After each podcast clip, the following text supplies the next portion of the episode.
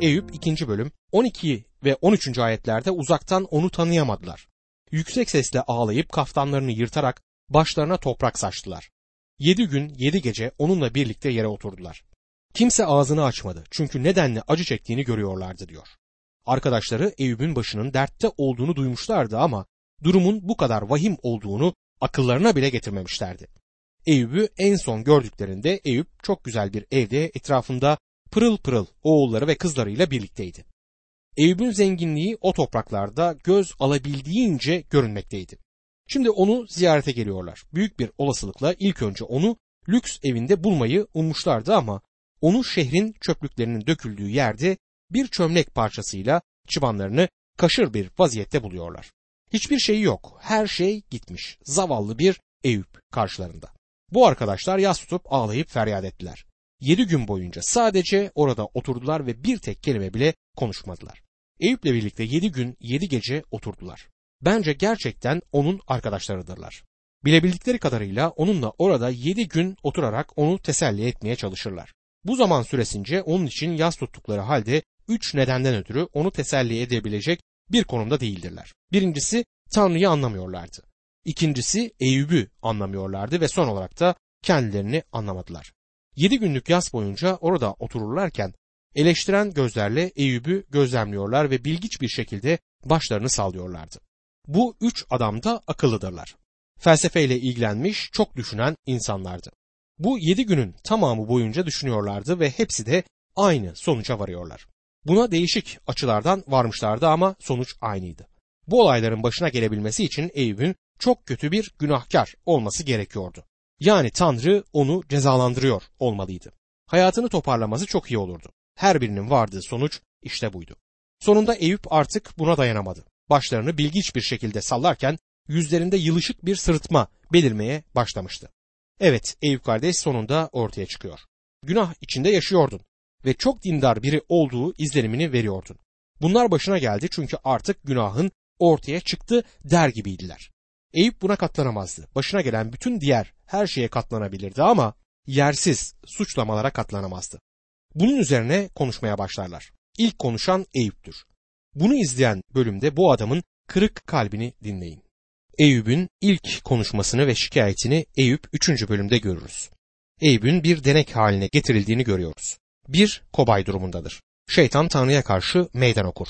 Tanrı'ya Eyüp'ün etrafına bir çit koydun ve ona her şeyi verdin. Ama eğer bütün bu şeyler kendisinden alınırsa yüzüne karşı sana lanet edecektir demişti. İnsanlığı lekeliyor ve Tanrı'ya küfür ediyordu. Cennetteki varlıklar Tanrı'nın yarattığı ve günaha düşen bu en yüksek yaratığın yüce Tanrı'ya karşı böylesine iftira etmesini duyduklarında korkuyla sinmiş ve kesinlikle yüzleri kızarmış olmalıdır. Tanrı şeytanın bu Eyüp adındaki adama istediğini yapmasına izin vermişti. Şeytan bu adamın yaşamına girmeye başlamıştı. Onu yıkmak için ondan nasıl üst üste her şeyi aldığını gördük. Konuşmaya girmeden önce bence durup bütün bunların arka planına yeniden bakmamız gerektiğini düşünüyorum. Sizler ve ben kayıp bir ırka aitiz. Sizler ve benim burada bir sürü yalancı, katil ve hırsızın arasında yaşadığımızı düşünmek zordur. Bizler ama ben öyle değilim deriz. Korkarım öylesiniz. Hepimiz böyleyiz. Bu tür bir ırkın üyesiyiz. Tanrı'nın bizleri olduğumuz gibi cennete alamamasının nedeni budur. Tanrı dünyadaki insanları bugün oldukları gibi cennete alsaydı orası cennet değil yeniden dünya olurdu. Siz bu konuda ne düşünüyorsunuz bilmiyorum ama ben burada yaşadığımız her şeyi yeniden orada yaşamak için hiçbir neden göremiyorum. Bu yüzden Tanrı bizleri olduğumuz şekilde cennete almaz. Rab İsa'nın kibar, ince ve dindar Ferisi'ye yeniden doğmalısın demesinin nedeni budur. Bu eğer bize bir teselli verecekse bizler de aynı gemideyiz. Günümüzde normal kabul edilen davranışlardan söz ediyoruz. Psikologlar bu konuda çok başarılılar. Normal davranışların neler olduğu sonucuna nereden varıyorlar bilmiyorum. Bir uçta anormaller ve diğer uçta süper anormaller yer alıyor. Çizelgenin iki ucuna da uyan birçok kişi bulunmaktadır. Ortadaki büyük çoğunluğun normal olduğu nereden biliniyor? Bence normal değiller. Tanrı hepimizin günah içerisinde olduğunu söylüyor. Adına insan denilen bu yaratık zayıf ahlaklı, iradesiz ve hatalıdır. Herhangi bir insanın dengesini bozmak oldukça kolay. Hepimizin başına gelebilir. kalıptan ayrılıp dengeyi kaydırmak kolaydır. İstatistikler 10 kişiden birinin bir akıl hastanesine girdiğini ve bu sayının artmakta olduğunu bildirmektedir. Tanrı insanın dik ve doğru durabilmesini sağlamak için belirli destekler vermiştir. Vaiz kitabı bunu şu şekilde dile getirir. Vaiz 7. bölüm 29. ayetti. Bulduğum tek şey Tanrı insanları doğru yarattı, oysa onlar hala karmaşık çözümler arıyorlar der. Tanrı insana bir koruma zırhı giydirmiştir. İsterseniz bunun adına güvenlik de diyebilirsiniz. Tanrı kendi isteği gibi olsunlar ya da olmasınlar, bütün insanlara belirli yardımlarda bulunmaktadır. Doğruların ve doğru olmayanların üzerine yağmurunu yağdırır. Kötüler de iyiler kadar güneş ışığı ve soluyacak temiz havayı alırlar ve sağlıkları Tanrı'nın isteğine göre yaşayanlar yani İsa Mesih'e iman etmiş kişilerinki kadar iyidir. Şeytan bir insanla bağlantı kurup Tanrı'dan gelen desteği ve gelecek her yardımı keser, güvenlik duyduğu şeyleri elinden alırsa onun dengesini bozup alt üst edebileceğini, moralini mahvedebileceğini, düşüncelerini yeniden düzenleyebileceğini ve beynini yıkayabileceğini bilir. Bu yüzden Tanrı şeytanı uzakta tutmak için insanın etrafına bir çit çekmiştir. Bazen şeytana çitin kapısını kırması için izin verebilir ve o geldiğinde insanı ruhuna kadar soyar. Tanrı şeytanın Eyüp'ün beynini yıkamasına izin vermişti. Eyüp kitabı ortaya bir sorun çıkartır. Bir insanın ruhunun soyulmasını dile getirir. Yanıtlar kitapta önerildiği halde bir çözüm verilmez. Gerçek yanıt için yeni antlaşmayı açmanız gerekmektedir. Bir bakıma lisedeki matematik kitaplarımız gibidir. Problemler kitabın başlarında, yanıtlar kitabın sonundadır. Kutsal kitap da böyledir. Burada problemi görüyorsunuz ama yanıtı almak için yeni antlaşmayı açmanız gerekmektedir. Eski antlaşmada birçok bakımdan tatmin olmayabiliriz. İçinde hiçbir şey gerçekten çözümlenmez. Birisinin söylediği gibi eski antlaşma bekleyiş, yeni antlaşma gerçekleşmedir. Bir ve ikinci bölümlerde şeytan Eyüp'ün beynini yıkamaktaydı. Eyüp'ün elinden onu örten her şeyi almıştı. Buna bakmamız gerekiyor çünkü Eyüp'ün arkadaşlarıyla konuşmasına bakarken bunun bize yardımı dokunacaktır. İlk olarak şeytan Eyüp'ün mal varlığını elinden alır. İnsanın temel ihtiyaçlarından biri maddesel ihtiyaçlarıdır. Bir hayvan üzerinde ceketi var olarak doğar. Sizler ve ben bu dünyaya geldiğimizde birisinin bize bir ceket sağlaması gerekiyor. Daha sonra kendi ceketimizi kendimiz almamız gerekiyor. Yiyecek, giyecek ve barınacak bir yere ihtiyacımız var. İnsanın sürülere, ahırlara ve toprağa ihtiyacı vardır. Etrafımızda bir şeylerin olmasına ihtiyacımız var. Bir eve ihtiyaç var. Kutsal kitap bizlere Tanrı'nın zevk almamız için bize her şeyi bol bol verdiğini söyler. Tanrı insanın bu dünyaya koyduğu şeylerden zevk almasını ister.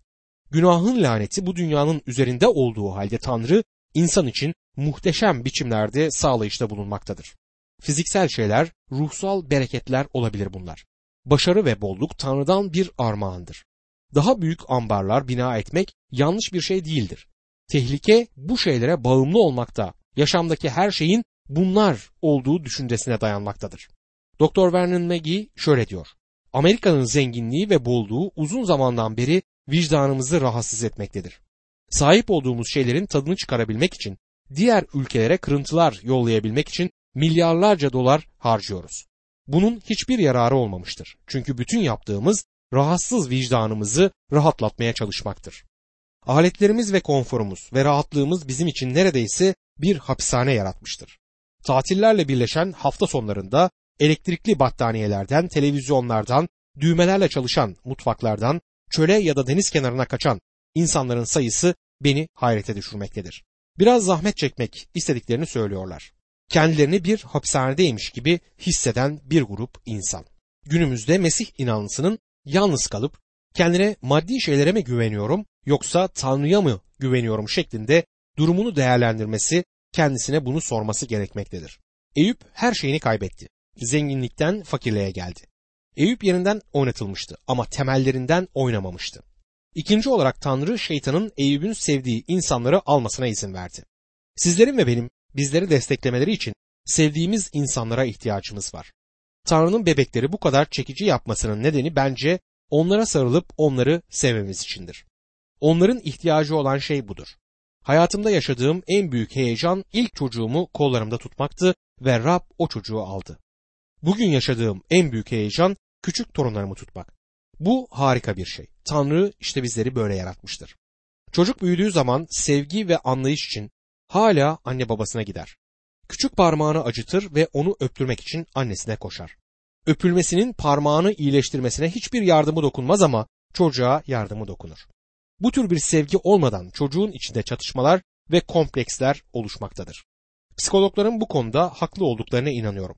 Sonra küçük kartal yavrusunun yuvadan itilmesinin zamanı gelir.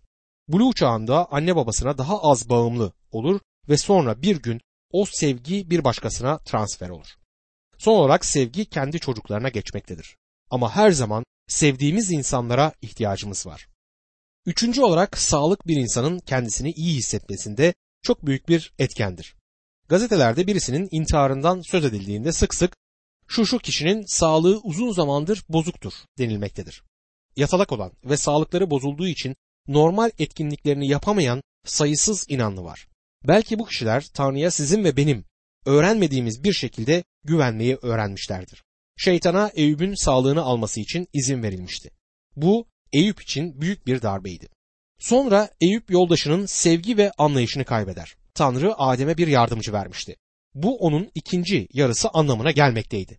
Tanrı'nın her erkek için bir kaburgası yani bir karısı olduğuna inanıyorum. Tanrı evliliği insanın iyiliği ve mutluluğu için vermiştir. Bugün yaşamın sıkıntılarına göğüs geren, sadık ve kuvvetli bir şekilde mücadeleye ve günlük yaşamın sıkıcılığına dayanan birçok adam eve gider ve başını kendisini anlayan bir eşin göğsüne ya da kucağına yaslar ve hatta belki de ruhunu ona hıçkırıklarla döker. Bu gerçekten harikadır. Eyüp gördüğümüz gibi karısının anlayış ve merhametini de yitirmişti. Beşinci olarak Eyüp'ün arkadaşları onunla birlikte yas tutmak için gelirler ama onların çölde sadece birer serap olduklarını görecektir. Geldiklerini görünce onların vaha olduğunu düşünmüştü ama sadece seraplılar ve sonunda kendilerine yorgunluk veren teselliciler olduklarını Eyüp söyler. Neden olduğunu göreceğiz. Şimdi şeytan Eyüp'e başka ne yapabilirdi? Kendisini destekleyen her şeyi alıp götürmüştü. Şimdi şeytan gelip Eyüp'ün bütün değerlerini yok edecekti. Bunu izleyen konuşmalarda dikkat etmemiz gereken şey budur. Altıncı olarak Eyüp kendi değerini ve kendi kişiliğinin saygınlığı hissini kaybeder. Bir adam canına karşılık ne verebilir? Tanrı yaşamlarını bir hap ya da bir grup kötü niyetli arkadaş için feda eden gençlere acısın. İnsana gerçek değeri veren Tanrı'dır. Rab İsa siz birçok serçeden daha değerlisiniz demiştir. Buna karşın Tanrı'nın bütün serçeleri tanıdığını ve ne zaman düştüklerini bildiğini de ekler. Bizim daha değerli olduğumuzu kanıtlayan nedir biliyor musunuz? Çünkü Mesih bizim için ölmüştür. Bu bizlere değerimizin ne kadar büyük olduğunu göstermektedir. Bizler İsa Mesih'in kanının değerindeyiz. Orta çağda yaşayan parlak bir bilgin Muaretus hastalanıp düşmüş ve yolda bulunmuştu. Onun bir serseri olduğunu düşünen doktorlar onun hakkında Latince konuşmaya başlarlar. Bu değersiz varlığı ameliyat edelim mi diyorlar. Mueritus Latinceyi çok iyi biliyordu. Ayağa kalkıp Latince olarak Mesih'in kendisi için öldüğü bir yaratığa değersiz demeyin dedi. Şeytanın kendimize verdiğimiz değeri ve kendi kişiliğimizin saygınlığını kaybetmemize neden olmaya çalıştığını unutmamalıyız. Yedinci olarak Eyüp Tanrı'nın adaleti hissini kaybedecek ve her şey bitmeden önce eleştirici ve şüpheli bir tutum alacaktır. Bu kitabı etüt ederken anlamamız gereken şudur. Kutsal kitabın bütününü esinlendirmiş olduğu gibi bunun da esinlendirilmiş olduğunu ama buradaki kişilerin söylediği her şeyin doğru olmadığını anlamamız gerekiyor. Sözlerime bir örnek vermek isterim. Şeytan yaratılış 3. bölüm 4. ayette kesinlikle ölmezsiniz diye yalan söylemeye esinlendirilmemişti. Ama yalanın kaydı esinlendirilmişti. Bazı insanlar kutsal kitapta buldukları her cümlenin doğru olduğuna inanırlar ama cümleyi kimin söylediğine dikkat etmemiz gerekir. Eyüp kitabında bu adamların doğru olmayan şeyler söylediklerini göreceğiz. Sekizinci olarak Eyüp Tanrı'ya olan sevgi hissini de kaybedecekti. Rab verdi ve Rab aldı. Rabbin ismi mübarek olsun diyen adamla daha sonra Eyüp 6. bölüm 4. ayette çünkü her şeye gücü yetenin okları içimde, ruhum onların zehrini içiyor, Tanrı'nın dehşetleri karşıma dizildi diyen adam aynı adamdır. Sonra 9. bölümde aramızda bir hakem olsaydı diye haykırdığını duyuyoruz. Yani keşke Tanrı'nın elini ve benim elimi alıp bizi birleştiren biri olsaydı diyor. Eyüp'ün bu haykırışının yanıtını bulmak için yeni antlaşmaya bakmamız gerekiyor. 1. Timoteus 2. bölüm 5 ve 6. ayetlerde çünkü tek Tanrı ve Tanrı ile insanlar arasında tek aracı vardır. O da insan olan ve kendisini herkes için fidye olarak sunmuş bulunan Mesih İsa'dır. Uygun zamanda verilen tanıklık budur der. Tanrı'ya şükür ki sizler ve ben hakemimiz olan birine sahibiz. Bu konuların üzerinde durarak zaman geçirdim çünkü burada başlayan ve 37. bölüme kadar devam eden konuşmaları anlamak için bu zemini anlamamız çok önemlidir. Konuşmaların sıralaması şöyledir. Birincisi Eyüp ile Elifaz'dır. Eyüp Elifaz'a cevap verir. İkinci sırada Bildad'ın konuşmasını ve Eyüp'ün ona cevabını görürüz. Üçüncü olarak Sofar konuşur ve Eyüp ona cevap verir. Bu bir istisnayla üç kez tekrarlanır. Sofar üçüncü kez konuşmaz. Konuşmalar bir yarışma havasındadır. İlk olarak Eyüp'ün 3. bölümde konuştuğunu görüyoruz. Elifaz'ın birinci konuşması 4 ve 5. bölümlerde, buna Eyüp'ün yanıtı 6 ve 7. bölümlerde, Bildad'ın birinci konuşmasını 8. bölümde, Eyüp'ün yanıtını ise 9 ve 10. bölümlerde görüyoruz. Sofar'ın birinci konuşması 11. bölümde, Eyüp'ün yanıtı ise 12 ile 14. bölümlerdedir. İkinci turda ise Elifaz'ın ikinci tur konuşmasını 15. bölümde, Eyüp'ün yanıtını 16 ve 17. bölümlerde, Bildad'ın ikinci konuşmasını 18. bölümde, Eyüp'ün buna yanıtını 19. bölümde, Sofar'ın ikinci konuşmasını 20 ve Eyüp'ün buna yanıtını ise 21. bölümde görürüz. Üçüncü turda ise Elifaz'ın konuşmasını 22. bölümde, Eyüp'ün buna yanıtını 23 ve 24. bölümlerde, Bildad'ın üçüncü konuşmasını 25. bölümlerde, buna Eyüp'ün yanıtını 26 ile 31. bölümler arasında görüyoruz. Eyüp'ün arkadaşları 7 gündür onunla birlikte oturuyorlardı. Sonunda Eyüp arkadaşlarının eleştiren ve suçlayan gözlerinin altında patlayıp üzüntülerini anlatır ve hiç doğmamış olmayı istediğini bildirir. Şimdi Eyüp'ün birinci konuşmasına bakalım. Eyüp 3. bölüm 1 ila 5. ayetler arasında şöyle yazar. Sonunda Eyüp ağzını açtı ve doğduğu güne lanet edip şöyle dedi. Doğduğum gün yok olsun. Bir oğul doğdu denen gece yok olsun. Karanlığa bürünsün o gün. Yüce Tanrı onunla ilgilenmesin. Üzerine ışık doğmasın. Karanlık ve ölüm gölgesi sahip çıksın o güne. Bulut çöksün üzerine. Işığını karanlık söndürsün. Bu çok güzel şiirsel bir konuşma biçimidir ama iyice dikkat ederseniz söylediği şey şudur. Keşke doğmasaydı. Siz bunu kaç kez söylediniz bilmiyorum. Bence birçoğumuz bunu söyledik. Özellikle gençken ve bir şey bizi hayal kırıklığına uğrattığında keşke doğmasaydım deriz. Eyüp'ün söylediği budur. Sadece bunu şiirsel bir şekilde dile getirmektedir. Eyüp 3. bölüm 6 ila 12. ayetler arasında zifiri karanlık yutsun o geceyi, yılın günleri arasında sayılmasın, aylardan hiçbirine girmesin, kısır olsun o gece, sevinç sesi duyulmasın içinde, günleri lanetleyen, Lityatan'ı uyandırmaya hazır olanlar, o günü lanetlesin, akşamın yıldızları kararsın, boş yere aydınlığı beklesin, tan atışını görmesin. Çünkü sıkıntı yüzü görmemem için anamın rahminin kapılarını üstüme kapamadı. Neden doğarken ölmedim? Rahimden çıkarken son soluğumu vermedim. Neden beni dizler, emeğim diye memeler karşıladı diyor.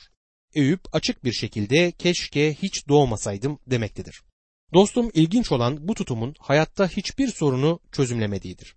Hiç doğmamış olmayı arzulayabilirsiniz ama doğmuş olduğunuz gerçeğini değiştiremezsiniz. Ölebilmeyi isteyebilirsiniz ama isteyerek ölemezsiniz.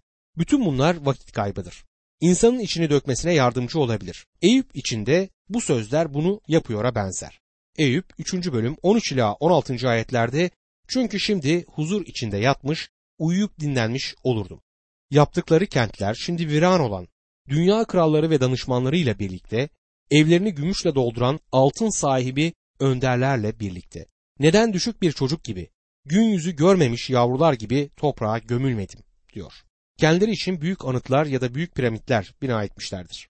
Ölü doğmuş olmayı ister. Bu unutulmuşluğun yarattığı histen ötürü şikayet eder.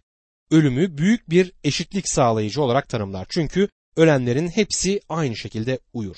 Eyüp'ün bu bölümde söylediği iki şey var.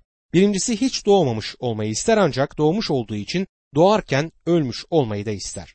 Bu ayetlerde Eyüp'ün iki dileğini gördük ancak üzüntüsünden kurtulamaz. Eyüp 3. bölüm 17 ila 24. ayetler arasında orada kötüler kargaşayı bırakır. Yorgunlar rahat eder. Tutsaklar huzur içinde yaşar. Angaryacının sesini duymazlar. Küçük de büyük de oradadır. köle efendisinden özgürdür. Niçin sıkıntı çekenlere ışık, acı içindekilere yaşam verilir? Oysa onlar gelmeyen ölümü özler. Onu define arar gibi ararlar. Mezara kavuşunca neşeden coşar, sevinç bulurlar. Neden yaşam verilir? Nereye gideceğini bilmeyen insana. Çevresini Tanrı'nın çitle çevirdiği kişiye. Çünkü iniltim ekmekten önce geliyor. Su gibi dökülmekte feryadım diyor. Ölümü yaşama tercih edilir bir şey olarak resmeder. Yaşamın büyük bir yük olduğunu söyler. Yani yaşamak istemez. Ölmeyi tercih eder.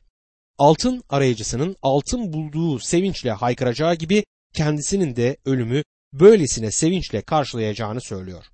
Çaresiz, terk edilmiş bir durumdadır.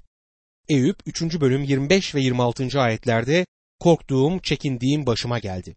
Huzur yok, sükunet yok, rahat yok, yalnız kargaşa var diyor Eyüp. Eyüp Uz diyarında huzur ve refah içerisinde yaşıyordu ve onun için her şey iyi gitmekteydi. Lüksün kucağında yaşıyordu. Herkes Eyüp'e bakın gerçekten de harika bir hayatı var diyordu. Eyüp o anda korku içinde yaşıyordum ve korktuğum şey başıma geldi diyor. Bolluk günlerinde bile huzuru yaşamın belirsizliği tarafından bozuluyordu. Bence günümüzde birçok insanın korkusu da budur. Başlarına korkunç bir şey geleceğinden insanlar korkmaktadırlar. Sorunumuz kurtarıcımıza sarılacağımıza güvenlik battaniyemize sarılmamızdadır. Başka şeylere dönmek yerine kutsal kitabımızı güvenlik battaniyesi olarak kullanmamız gerekmektedir. Tanrı'nın sözünde dinlenmemiz gerekiyor. İnsan neredeyse Eyüp'ün imanını kaybettiği izlenimini edinmektedir ama kesinlikle kaybetmemiştir. Bu yaşam kasesinin dibindeki tortuları tatmakta olan bir adamın acı şikayetidir. Başına sorunlar gelmiş ve bunların neden gelmesi gerektiğini hiç anlamamaktadır. Bu arkadaşları etrafında otururken yaptığı bir şikayet monoloğudur. Kullandığı dil müthiştir ama Eyüp bir cevap bulamaz. Bu Eyüp'ü burada kara bir kötümserlik içerisinde görüyoruz.